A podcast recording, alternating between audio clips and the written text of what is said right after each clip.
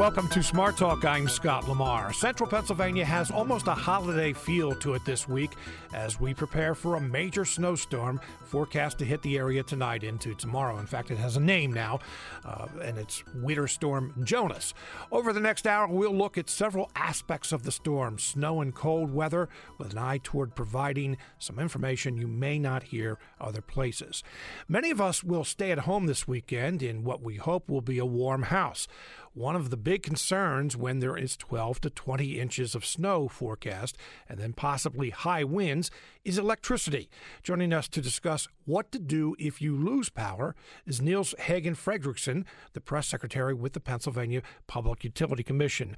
Nils, welcome to the program morning, Scott. Thanks for having us on board. All right, you know, I was I've been talking so much about what PennDOT is doing, uh, you know, what we're doing to prepare for the snow on the roads. Uh, you know, the state is under an emergency order ordered by uh, the the governor, but uh, Pennsylvania utilities are also preparing for this snowstorm this weekend. What are they doing right now?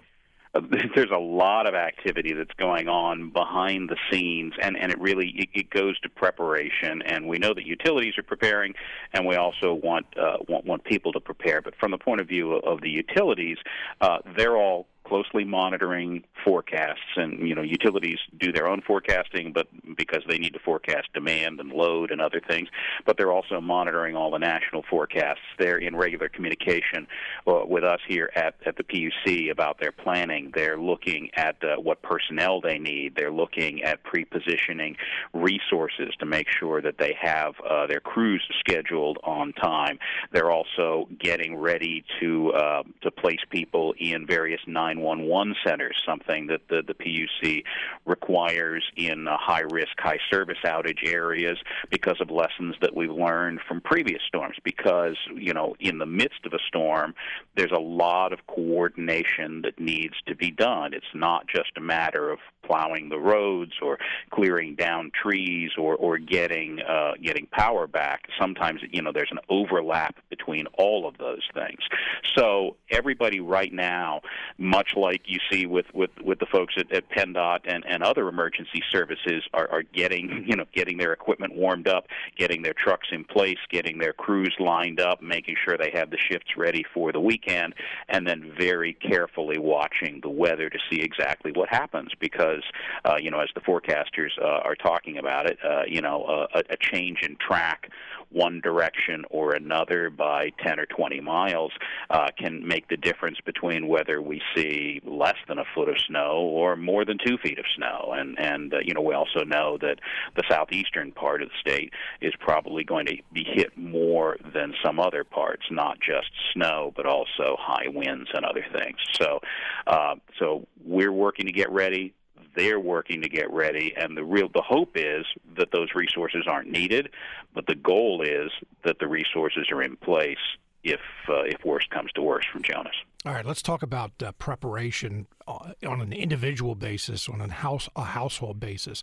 Uh, what are some of the major things, uh, some of the basic things that we can do, our families, ourselves, we can do to prepare for this storm? Well, you know, some of it is, is the general preparation. Make sure you have your appropriate uh, supplies. Make sure you have food and water and the medicines that you might need in the event that you don't travel. Because as we're hearing from PennDOT and the state police and and other folks, um, because of the concerns about visibility and blowing and drifting snow and other things, um, you know, they're they're doing their best to recommend that people stay in place during the snow during the storm unless it's essential that you travel. Uh, obviously if you've stocked up on those supplies, and we still have time. The snowflakes aren't even flying yet here in in central PA. Get what it is that you're going to need for the next couple of days, so you don't put yourself in a situation where you need to drive. Remember, and, and we think of it uh, from from a travel point of view, it's not just a risk to those who are on the roads But traffic accidents can be a source of power outages. So the fewer people that are on the roads, the less likelihood that somebody is going to slide off the road into a ditch and hit a pole, the less likelihood there is that lights are going to go out in that neighborhood and crews are going to need to go out in the middle of the storm and deal with those repairs. So, you know, we're echoing what PennDOT and state police are saying in, in terms of get what you need now and, and don't travel if you don't need to. But also think about other things. Um, now is a really good time to either write down or save in your smartphone the toll free hotline for your utility to report power outages. Every utility has a dedicated hotline that's used specifically to report outages, and we want people to use those numbers. Uh, our advice is not to call 911 if you simply have an outage. If your power's out, call the utility. That hotline gets you into their system as quickly as possible. They can pinpoint where you are and they can work on scheduling repairs. The one the one exception to that would be if there's an obvious hazard. If you see, you know, tree limbs on wires and it's sparking, if there's a downed line across the road, if there's some other obvious hazard that's also related to the outage, then call 911, but also call your utility. Don't assume that they know exactly where the problem is, and don't assume that your neighbors uh, are either affected by the problem or have called in. The more data that those utilities get about potential outages, the better. So now's the time to memorize those numbers. You don't want to be fumbling around looking for the toll free hotline on the bill, and, and it's printed on the bill. If push comes to shove, you, you know, go through your mail and, and find that there. But write it on the fridge, save it to your smartphone, uh, program it in. Because if your lights go out, um, chances are, if you're using a cordless phone, you, you, well, your phone's going to go out. If you're using a landline, you're still going to need the number.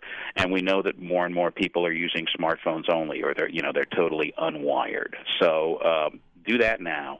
And also, if again, if you have a smartphone uh, and you have cellular data, because your home Wi-Fi may go down if the power goes out. Memorize the power outage website. More and more, of the utilities have web portals where you can not only report outages, but you can track the progress of power restoration.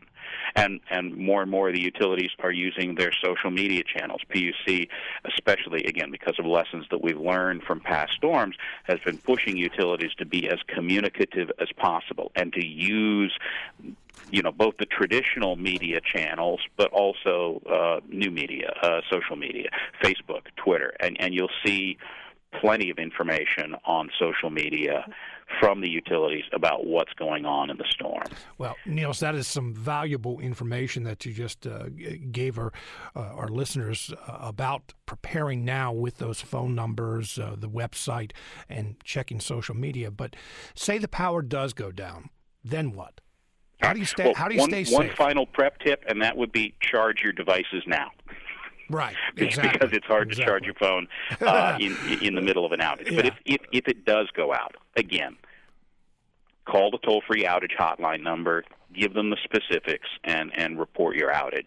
Um, we, we caution people to use either the toll free hotline or the web portals that the uh, that the utilities have you don't want to be reporting outages through the social media channels. Uh, not all of those are monitored all the time, and you also don't want to be releasing personal information to the entire world uh, by social media. So use the hotline or use the web portal. Uh, again, don't assume that uh, that they already know you're out. Don't assume that your neighbors have called in. Um, we mentioned not calling 911 if you simply have an outage save 911 for hazardous situations. That would be a, a downed line, uh, trees, branch sparking in the wires, or, or some other uh, hazard. And, and that may even be something not in your neighborhood, but perhaps you're driving by and, and, and you see a problem. Call that in. Um, and then, if you have an outage, call your utilities. Stay away from downed lines. You have no way of knowing whether or not they're energized. You have no way of knowing whether it's a power line or a cable line or a phone line. Assume that any down line is a live electrical line. Stay away from it. Leave that to the professionals. And also stay away from uh, puddles and other things that may be in contact with that line, and that would include snow. Uh, and again, in the midst of the storm, the tree limbs that are in the power lines, leave that to the professionals. Um, finally, you know, from a home point of view, we suggest that, that people, if you have an outage, uh, go through the home and, and, and turn off your appliances, with the exception of, of, of your refrigerator and, and freezer. Uh, that helps minimize the load that uh, that's added to the system when the power is restored.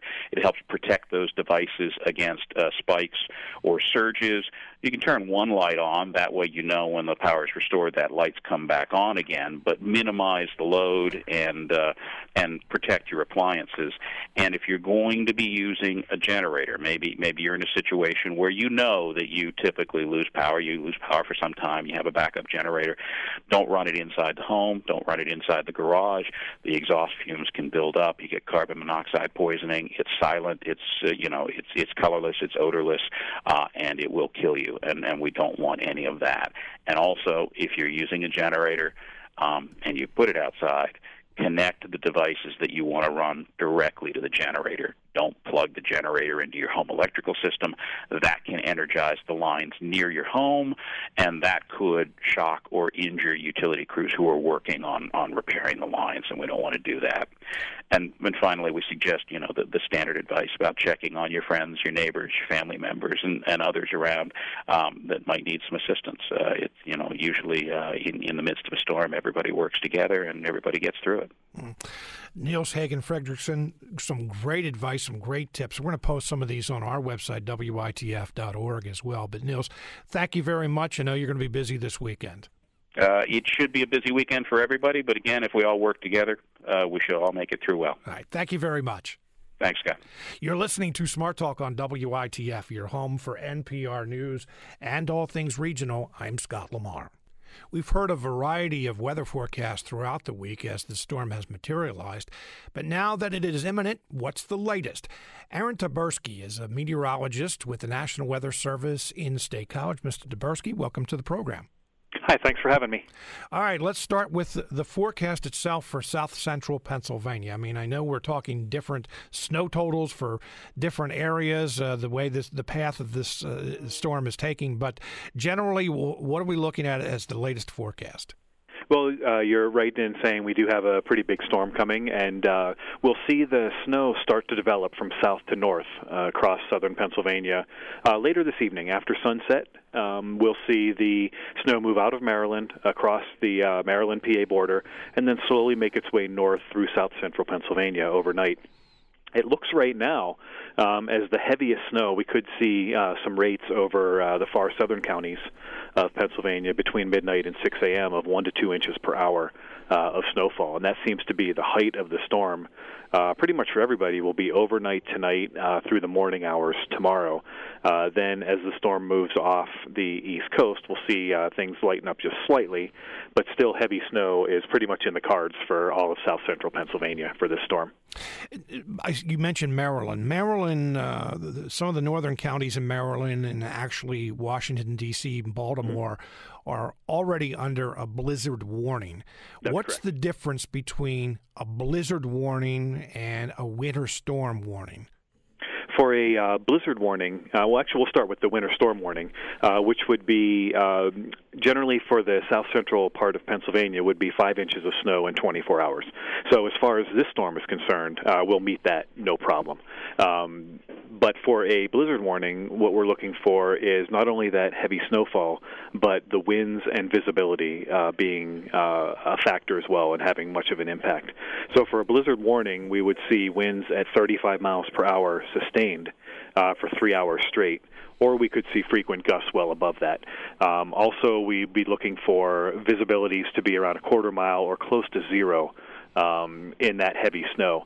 So there are a couple of factors to kind of tack on to that winter storm warning that would make it a blizzard warning uh, to get strong winds to blow that snow around, and uh, that would make it difficult to clear the snow, um, as well as maybe uh, visibilities that would hinder, hinder travel uh, greatly.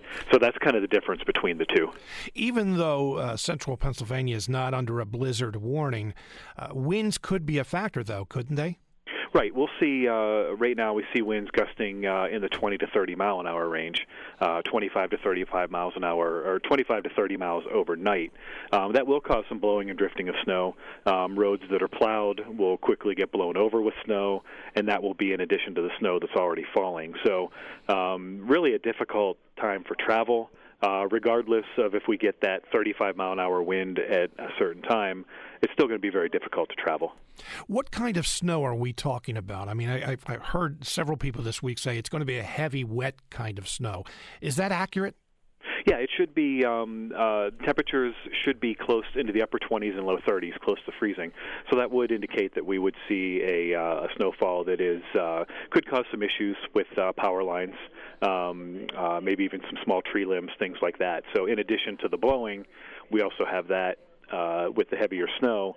Um, so combine those two, even if uh, the winds don't get up to that 35 mile an hour or greater, uh, still going to be some issues. Mm.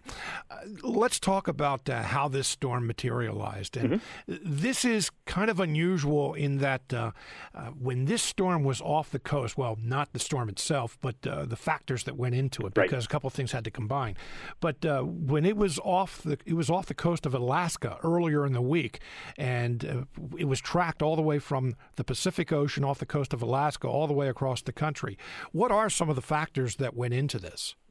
Well, that's a very good point. Um, we uh, needed some several several factors to go along with that. First, we needed that uh, main impetus for a storm system, which was that energy out near Alaska, like you mentioned. Um, we also have to have a way to get cold air in place, so we want to have that uh, to be able to be there. We want to get the energy, and then we also want moisture, uh, and that was um, really to get all three of those um, into the path they are is pretty rare. Um, and one good thing is, you know, when we're out three to five days like that, um, we're really reliant on computer models. They look at the physics of the atmosphere, which are very straightforward. Um, we're not going to see those change. Um, it's just a matter of how we can sample that data can we get good information into these computer models? When we have a storm out off of the uh, Pacific coast, we're really looking at more uh, physics of interpolation to get us a rough idea as a good starting point, but that can change once that storm then moves onshore, let's say over the Pacific Northwest, we start we're able to uh, sample that information, sample the winds, sample the temperatures aloft, and really start to be able to plug that into our computer models, and then hopefully get a better uh, resolution on what's going to happen. And we did see that happen with this storm. If you look at a five-day trend for this storm, while the particulars on where the edge of the storm may be or where the exact heaviest snow would be did um, correlate throughout the the week. It was pretty much in general agreement it was going to be somewhere in the mid Atlantic to southern Pennsylvania, and then we refined that as we got a little bit closer and got a little bit of data. So um, uh, I think this is a good indication of the uh, um, the computer models and the technology that we've had over the past even 10 years, uh, helping us make a forecast like this for a big storm we've heard much over the last uh, few weeks and months about El Nino, mm-hmm. and uh, you know I've actually heard uh, people talking about uh, how this is one of the strongest, if not the strongest, El Nino uh, that we've ever seen. Has El Nino had an impact on this storm? To the extent that it uh, help, may have helped supply some of the moisture. Uh, when we get a big storm like this, we, we kind of tap into two things, like I mentioned. We had the three things with the energy, the cold air, and the moisture. Um, but what we want to do is try to get that um, what we call a northern stream energy or that uh, polar energy mix up with something from the southern stream, which would be more of like from the tropics. So we get the heavy moisture coming from the south combining with the cold air and the um, uh, the wind flow from the northern side. And when we get those two to combine, we can get a pretty large storm. So with the El Nino providing a lot more moisture over the southern United States, it was very easy to tap into that with this storm as it moved over Texas uh, a few days ago tapped into that southern stream of moisture, which uh, uh, is more prevalent this time of year because of El Nino, and then carried that north into the cold air. So, yes, it was uh, somewhat of a factor. I've also heard people talking about it being a nor'easter. Is it a nor'easter? Um, well, with this one, uh, the the storm itself, the the center of the storm is going to make it to Cape Hatteras, and a typical nor'easter would hug the coast, move up off the New Jersey shore, maybe out towards Cape Cod, and then up into uh, Atlantic Canada. That would be kind of your classic definition of a nor'easter.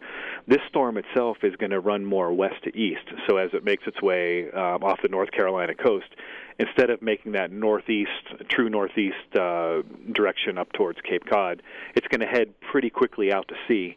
So, um, uh, in that regard, not so much a nor'easter like you'd expect. We don't expect like the huge snow totals for Boston, uh, the Maine coast, or inland New England uh, with this storm as we would in a typical nor'easter. Do we know, Aaron, where this one will rank? I mean, I heard NPR report this morning that as far as Washington, D.C. goes, mm-hmm. that this may be a top 10 storm of all time. Uh, do we think that there's a possibility for the south central Pennsylvania region, for Pennsylvania, that uh, it could uh, rank that high? It could be. Um, right now, our snow totals for, let's say, Adams County, Southern York, uh, Southern Lancaster, uh, put us in the uh, um, the 20 inch range, uh, maybe low 20s. Um, and if you remember back to February of 2010, we had back-to-back storms uh, over south central Pennsylvania and pretty much affected a similar area uh, to this, where they I think they occurred on the 6th of February and then the 10th, so just a few days apart. Um, I know Southern Adams County at that point had around 52 inches of snow combined for two storms. Uh, about 20, it was about 25 on each storm. So while we're going to get close to that, it'll it still remains to be seen if we'll be able to to top that uh, storm there, and that would be more for like Adams County, Southern York, seems to be where uh, the heaviest snow totals would be for South Central Pennsylvania, tailing off just slightly um, as we move over towards Philadelphia and uh, southern Lancaster County. However, when we're talking more than 18 inches of snow, whether it's 18 or 24, uh, the impacts are going to be very similar. Well, then, then we're just talking about the record books after that. I, I remember those 2010 storms well because at the exact same time that we are speaking, I was sitting in this room doing the same uh-huh. thing. yes. But uh, so one final question: uh, We don't have anything in in the forecast for a few days from now. Uh, another storm, do we? Like that uh, 2010 scenario. Um, right now, no. Uh, it looks like um, initial indications are we may see a, a, a, like an Alberta Clipper system come across the Great Lakes, um, but uh, nothing nothing in store like 2010 just yet that we see. Aaron Tyburski is a meteorologist with the National Weather Service and State College. I know you're going to be busy, Aaron. Thank you very much for joining us. Okay, thank you for having me. You're listening to Smart Talk on WITF, your home for NPR News and all things regional. If you plan on being outside this weekend, you'll be dealing with snow, wind, and cold. How do you stay warm and safe? We're joined by Gina McDonald, the senior life coach with Capital Blue Cross. And I want to mention that, uh, full disclosure, that Capital Blue Cross is one of the financial supporters of uh, Smart Talk. What is it that most people don't know about being outside in the cold, being outside when it's snowing, being outside when the wind is blowing? That's a great thing to start off with, Scott. And the first thing that comes into my mind is if there is any amount of sun, even if it's just very heavy cloud coverage, but you want to be very protective with that sunscreen. Sometimes people think sunscreen is about the summer, it's about the spring when the sun's shining strong, but remember, snow with that really white color. It's extremely reflective, and you really want to protect that exposed skin. So make sure that you get that sunscreen on at least SPF 30 or higher at least 20 minutes before you exit that front door. Now, is that just with the sun? You mentioned some cloud cover, but does there have to be some amount of light? No, I, it's really amazing, is that with the clouds, the sun is so strong anymore. It's gonna those rays are gonna come through there anyway. So that's why even when it's a cloudy day, you know, I think people might make a joke. You know, we're talking about sunscreen, but also think sunglasses protect those eyes. You know, even when it's cloudy and you might see somebody with sunglasses, you're thinking, oh, who's that rock star? But no, they're actually very smart and protecting their eyes from those UV rays that could be breaking through that cloud coverage. So, would someone can actually get sunburn from the from the sun? Scott, I don't know if we want to take it that far, okay. but when we think about sun, but just remember, every time we expose ourselves to the sun, we're causing some type of cell damage. And now, I am not a skin professional, but just these are things that sometimes people think the obvious, like sunny, sunscreen, cloudy. Oh, who cares? But that's why we just want to make sure that we're being protective of that. Okay. Uh, what about the wind? I mean, we often hear about uh, people saying, well, I got windburned and it almost feels like sunburn in the summertime. Mm-hmm.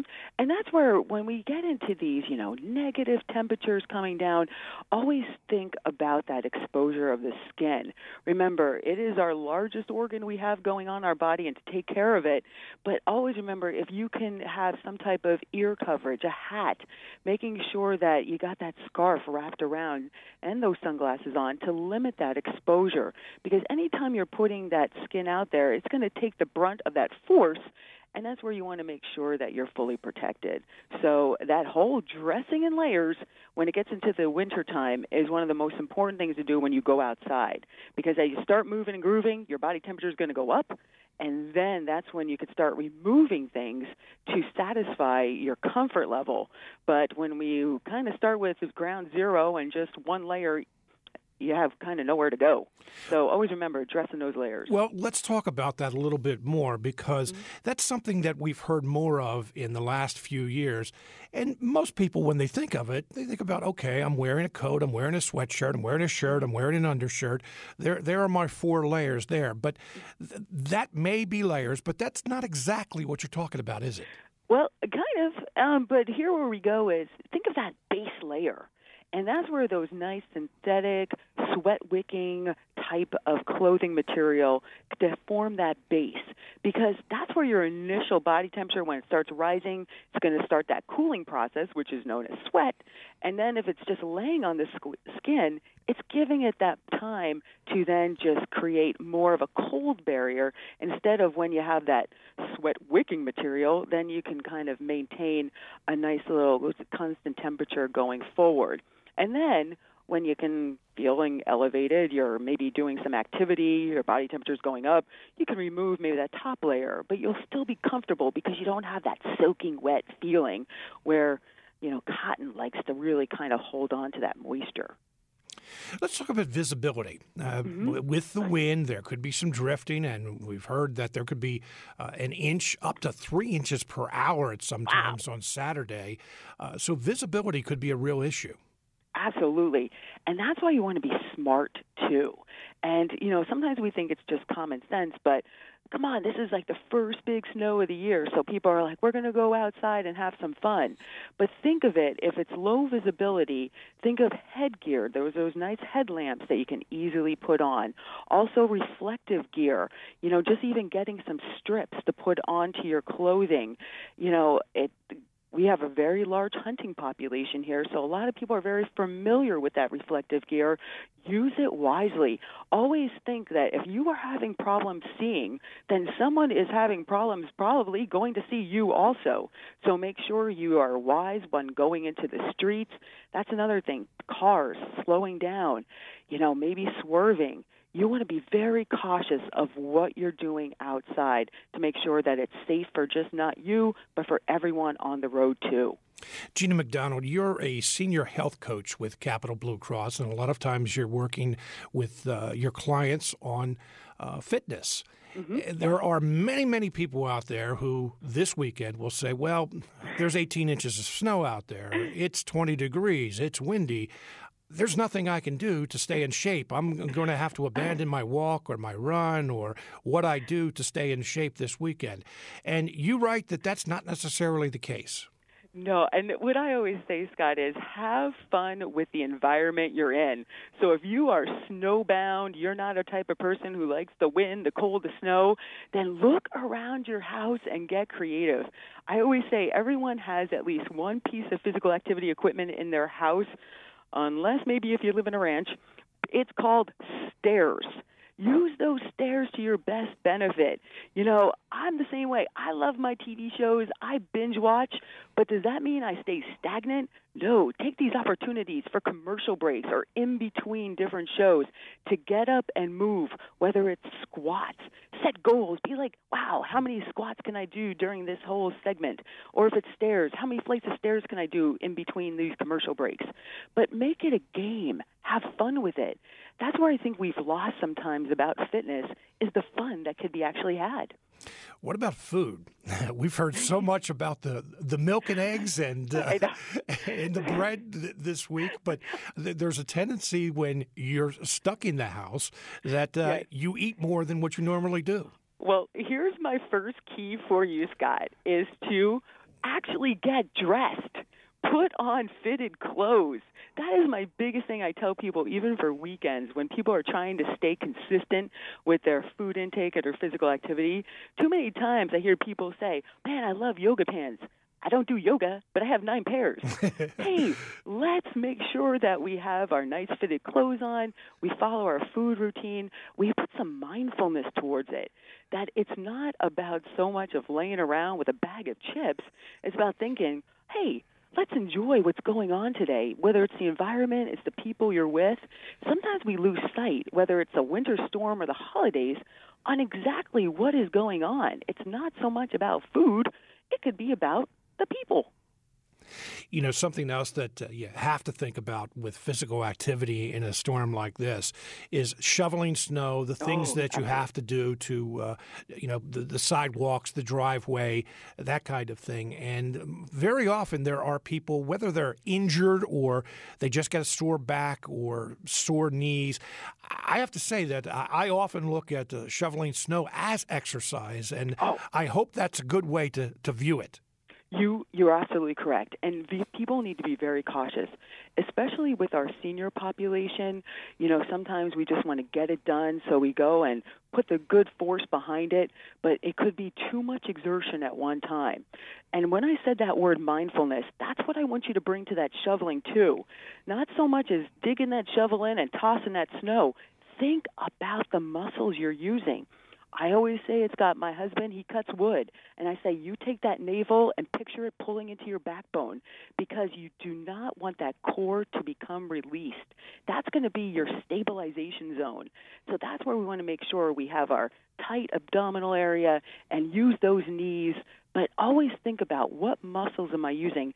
Don't go in it haphazardly.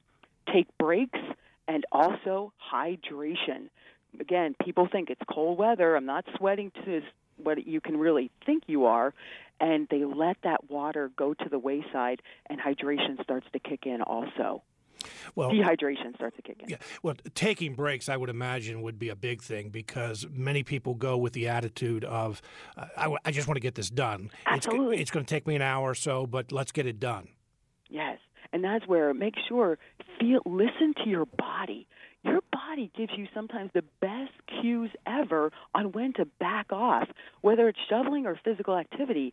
But it's about taking the time to be aware and listen and say, you know what, this is going to be here. I can come back, take a 10 minute break, you know, get that water and maybe get some warmth and then go right back into it if you feel up to it. And always think too, can I ask for assistance? You know, let's be neighborly. Let's help each other out in this situation. Gina McDonald is a senior health coach with Capital Blue Cross. Uh, Gina, you've motivated me. I don't know about uh, uh, our listeners out there. I'm sure you have, but uh, Awesome, Scott. w- let's have a good time with it this weekend if we can. Absolutely. You take care, Scott. Thank you. Thank you. You're listening to Smart Talk on WITF, your home for NPR News and all things regional. I'm Scott Lamar. One of the big questions this weekend is will we- be able to travel, at least drive where we want to go? Mike Kaiser is the District 8 executive with the Pennsylvania Department of Transportation, and Krista Newmaster is an assistant maintenance manager for Dauphin County with PennDOT. Thank both of you for being with us today. Thanks for having us. Yeah, Thank Chris, you. can I move that your microphone a little closer to you? I don't want to make it sound like you're out working on the roads and you're yelling in here. we did say boots on the ground, but not exactly right now. I want to uh, thank you for taking the time out because I assume that right now is a very, very busy time. Mike, what's going on right now uh, on the roads across the area? Well, let me let me just talk even a little bit broader than that. Uh, you know, we any major storm that we have. Uh, yesterday, we had what we refer to as a winter WebEx, where all the districts across the state call in, talk about our resources. Uh, you know, if there's any issues there, and some key partners are involved with that as well. You know, PSP, uh, Pennsylvania. Turnpike, State Police. Uh, you know, PEMA. Uh, again, just a, a, a discussion on how we're going to manage the storm. Of course, this event's uh, you know anticipated to be a, a pretty significant winter storm here. It's one of our first storms of the year in terms of uh, plowing snow. So, you know, when you look at it, uh, you know, the governor got out yesterday, made an announcement. Uh, you know, one of the messages I wanted to make sure we got across today is uh, again, it's it's it's going to be a, a, Friday night into Saturday, so we're we're hoping uh, folks can uh, you know stay at home, uh, limit the travel as much as they can. Uh, but it's it's going to be a you know we talked earlier, all hands on deck. you know we expect the snow to arrive sometime around six seven o'clock this evening and uh, we will clearly be in our trucks uh, out in every county uh, probably all day Sunday through Sunday and, and, and likely into Monday as well. So it's it's going to be a significant storm for us. Is weekend is that uh, more ideal or is that better than uh, during the week? I mean, looking at the amount of traffic on the road, it would just make common sense that uh, it makes sense that exactly it would be. absolutely. If you're an operator, uh, you know, ideally there's no one else out there. Uh, and you can do your job. So yes, that's going to be an advantage. Uh, we have our more difficult storms to manage are those that arrive at rush hour. Mm. Uh, you know, even an inch or two of snow at rush hour in the morning or in the PM can really cause a lot of headaches because you just have so much traffic out there, including our operators and the plow trucks. We've already gotten an email here from uh, Paul in Shippensburg. It's a good question. You mentioned uh, Governor Wolf, and uh, he declared an emergency yesterday. He wanted to know what rules are there regarding being on the road during a snow state of emergency. Our workplace has suggested we should make every effort to show up, but we also don't want to endanger ourselves or others. Are there any laws that workers may be breaking by trying to get to work?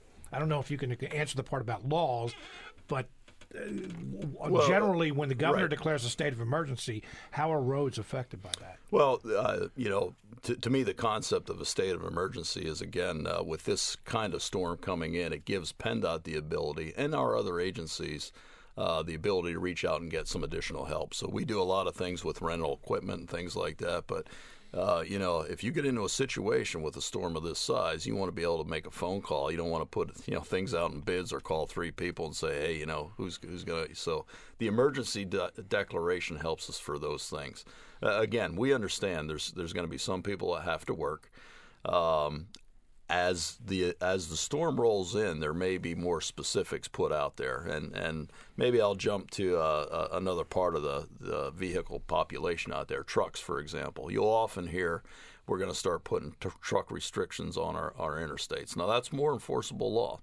Uh, you know, if you're an empty trailer, uh, we don't we don't need you out on the highway. Uh, again, I know that's difficult if you're, uh, you know, if you're trying to carry goods across the state or you know throughout the country. So, uh, other than that, it gets back to common sense. There were some things on the news last night. You know, clear your clear your vehicle off. Make sure you can see out your windows.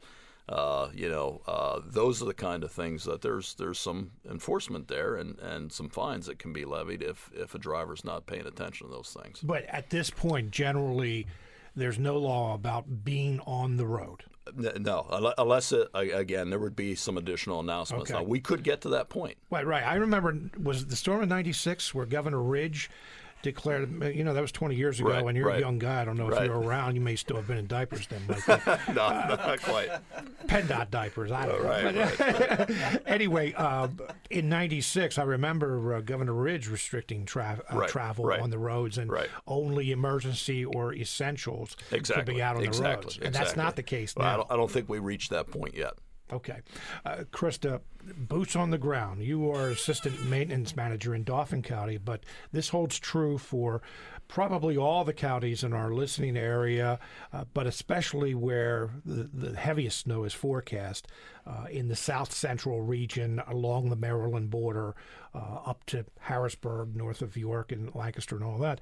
Um, but boots on the ground, what have you been doing? Mike talked about the getting together with the other executives, making plans, but boots on the ground, what actually has been happening on the roads? Um, as far as the roads go, what we have done is we're doing some anti icing um, ahead of the storm, which allows time so that the snow does not start sticking right away when it starts to fall. We're actually continuing to do that right now. Um, more of our activity is actually ensuring that all of our trucks are up and running and everything um, safety wise is ready and that our plows are ready to go and that we're not going to have any issues so that once this hits we'll be able to get our guys out there right away and moving forward getting the snow cleaned off the roads. Now how do you decide where to put more manpower Uh, I mean, as we've heard with this forecast, that as I mentioned, along the Maryland border, southern parts of the, the counties in our listening area may get higher snow totals. How do you decide where to put more plows, uh, more equipment, more men? Right now, we um, always have a plan in place as how many as to how many trucks that we have at individual stockpiles. What we'll do as the storm progresses, if we see lighter amounts in different areas and we're having more problems in our southeast part of the county, we'll start moving resources at that point in time. It's based on the storm, not necessarily now. We already have a plan in place. We have to adjust according to the storm. Mm-hmm. Yeah. Uh, let, me, let me just Mike. jump in there. We we actually have some. Uh, uh, equipment that would be a little bit more unique to a storm of this size, blowers, for example, um, uh, graders. We have some V plows. We've already have them in place you know, kind of in the areas where we expect to see the higher snow events. So that that that's you know, when you get to this kind of storm, there's those additional things that happen behind the scenes that that we're just you know be better prepared come Saturday morning and the Saturday afternoon that we have this equipment where it needs to be. I'm curious about that uh, V plows, and I can picture it. You right. know, the, the right. snow plow that kind of points to the front in the shape right. of a V. Right. Uh, but blowers and all that, those are reserved for heavier type snows. Yes. Yes. Why? Yeah, you know, well, again, it's uh, uh you're you're going to see a situation where uh, you know we didn't really talk about it yet, but we have. Uh, forecast of you know, 20 inches uh, somewhere in that neighborhood, and uh, you know, across the, the bottom four counties in our in our district. And more importantly, uh, our biggest concern would be the wind. Uh, so you're you're going to have uh, those kind of conditions where you, you, you can plow the roadway. Uh, you can remove the snow. It's going to continue to snow, one to two inches an hour, by the way, at the at the height of the storm. And then you have this wind that's going to come in behind it. So uh, you know, it, it, that's why I said we're going to be out there Monday morning. There's there's no doubt that we'll still be in a, in a cleanup mode. The V plows are, are uh, again a little bit more unique. If we have a rural roadway that uh, has a high embankment, kind of helps push the snow off the roadway a little bit better. But you're really kind of limiting yourself to one lane at a time when you're in a V plow. You know, our our plows on the standard plows that we use, you know, allow you to throw snow in one direction. The V plow, of course, throws it in both. So again, just a tool that for this kind of storm, that's that's that's what we're going to need to do, likely. One of the things I want to talk about uh, while you're on is some of the changes that have been made. There's been a lot over the last 20 years. Something you just mentioned, and you were talking about the forecast. Right. 20 years ago, I understand that uh, you, PennDOT, relied on local forecast. And that's not the case today. No, no. Uh, again, uh, you know, technology does a lot of wonderful things for all of us. Uh, I'm sure meteorologists would be the first to line up and say yes. So uh, we do have a lot of uh, sophisticated forecasts. Uh, we we get updates. Uh, you know, we we had the WebEx as I mentioned yesterday. We got a few updates over this evening. First thing I did when I got up this morning, I looked at it to see if you know a, shift of the storm here, you know, by 50 miles or so makes a big difference. Um, it doesn't look like it changed much. In fact, uh, it looks like uh, we were thinking yesterday the upper end of Dauphin County, Perry County, maybe four inches or so. Uh, come in this morning, and now that's more in the six to twelve inch band. So again, that constant update uh, is is beneficial for us. Uh, you know, we we mentioned before about moving equipment around. So uh, yeah, that, that is a big change uh, from 20 years ago. Krista, this is something I said earlier, and I want to uh, I, I want to make sure that uh, we know of some changes that have occurred uh, on PennDOT and uh, you know in maintenance. Uh, obviously, you're a woman. I said earlier about manpower. Uh, obviously, yeah, you're not a guy with a high pitched voice or anything. Um, um, manpower. Are there women who are, are, are, working will be working this weekend as well? I mean, on the crews? Yes, Good. there are. Yes. Okay. Well, again, I wanted to make sure I was accurate in in the 21st century, but yeah, uh, you are. Yeah. well, well, good. uh, so, how much uh, t- sleep will you get this weekend? Um. Probably not very much. Um, we actually do take shifts and we try to do a 12 hour, hour on and a 12 hour off. But it's just a concern and wanting to make sure that our employees are you know, everything's safe and they're doing what needs to be done. So I'm sure, even though I have 12 hours off, I'm still going to be working. I'm going to be on my phone or. So yeah, uh, very little. Yeah, the, the other concern is, is uh, again, you, you you know you have to manage this. You you want to try to get a little bit of rest, but you got to realize uh, some of us have a 20, 40, 50 minute commute. So Right. if you leave uh, and the storm is very bad, it's going to be difficult to get back. So uh, you know you got to kind of weigh that factor in there as well. Yeah, I would think. All right, so let's talk about some of the things that have changed in the last 20 years, Mike. Uh, the weather forecasting part of it. Right. What about some of the materials, some of the equipment? Well, well, the equipment, you know, we, we have the, uh, I'd say the best trucks available today uh, to do the job. Uh, we have equipment on the truck that, uh, you know, monitors the amount of material that we're putting down. Uh, a little bit more sophisticated there. We we go to an auger uh, type of a process. You know, the unit on the back of the truck. You know, is, is, is fairly expensive, but it does help us in terms of being consistent in, in how we apply our materials. Um, again, they're, they're bigger, a little bit more powerful, um, and uh, you know help us help us do the job better than, than a vehicle you know 20, 25 years ago. Now, as Krista mentioned, uh, you know you got to maintain these vehicles too. So again, uh, I think we did touch on that the last couple days. You're making sure we have 310 trucks here just in District Eight. Uh, we bring in about another 37 plus uh, rentals from contractors. So, uh, you know, that that truck is, uh, you know, can can do its job, but it has to be ready to do its job. It's got to be fueled up. It's got to be uh, ready to go. Um, you know, if there's anything that needs worked on ahead of time, that's that's what you do now. Tomorrow it's going to be too late. Crystal, you mentioned that uh, you're treating the roads right now and have been for the last uh, day or so. Treating them with what? It is salt brine that we're using. It's a mixture of a um, a um, finer type of sand or salt instead of um, rock salt, and we have a machine that makes it. And um, it's sprayed out with a tanker that has spray bars on it. I had uh, I mentioned to one of my coworkers here that we were doing this show today, and uh, he told me to ask, what is it that's leaving the white uh, material on the side of the cars now? He said, I don't remember that in the old days. What is that? That is the salt brine that we are using. Okay, Yeah. all right. So uh, is that hazardous to cars?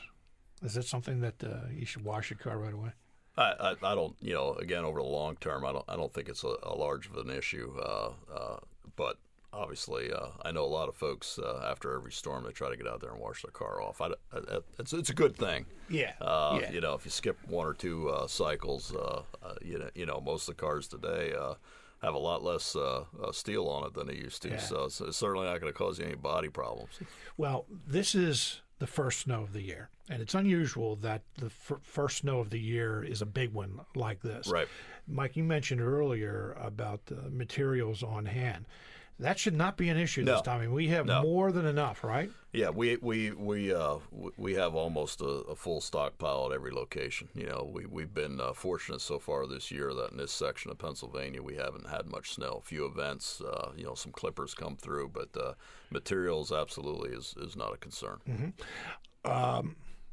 That's good money wise too. I mean, because that's something you always have to think about is what's what this is costing us. Like a winter like last winter, Right, and actually the right. winter before, it cost us a lot of money. Yeah, the only thing I'll say to that is, uh, unfortunately, when you had two severe winters in a row, not just in Pennsylvania but up and down the East Coast, uh, the material, uh, salt material that we purchased to fill up for this year, we paid a lot more than we have been paying the last couple Oh, of years. really? So, uh, you know, I, I'd uh, hold off on the on the savings kind of conversation if it continues. Uh, you know the way it has this year. You know there, there'll likely be some, but you know keep in mind we kind of fell in a hole just to buy the salt to get ready again for this year. We're we're up to uh, in some places we pay eighty five dollars a ton for a, for a ton of salt. Uh, I'd say average in District Eight it's probably somewhere around eighty bucks, between seventy five and eighty dollars a ton. What was it other years? Uh, it, it it was about a twenty percent increase. I can remember just a few years ago we were in the sixties.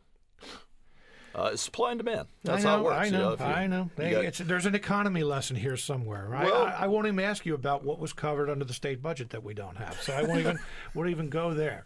Uh, something else that is new this year is people are able to track are able to track where the plows are. Right, Not right. every one of them, Right, but right. a lot of them.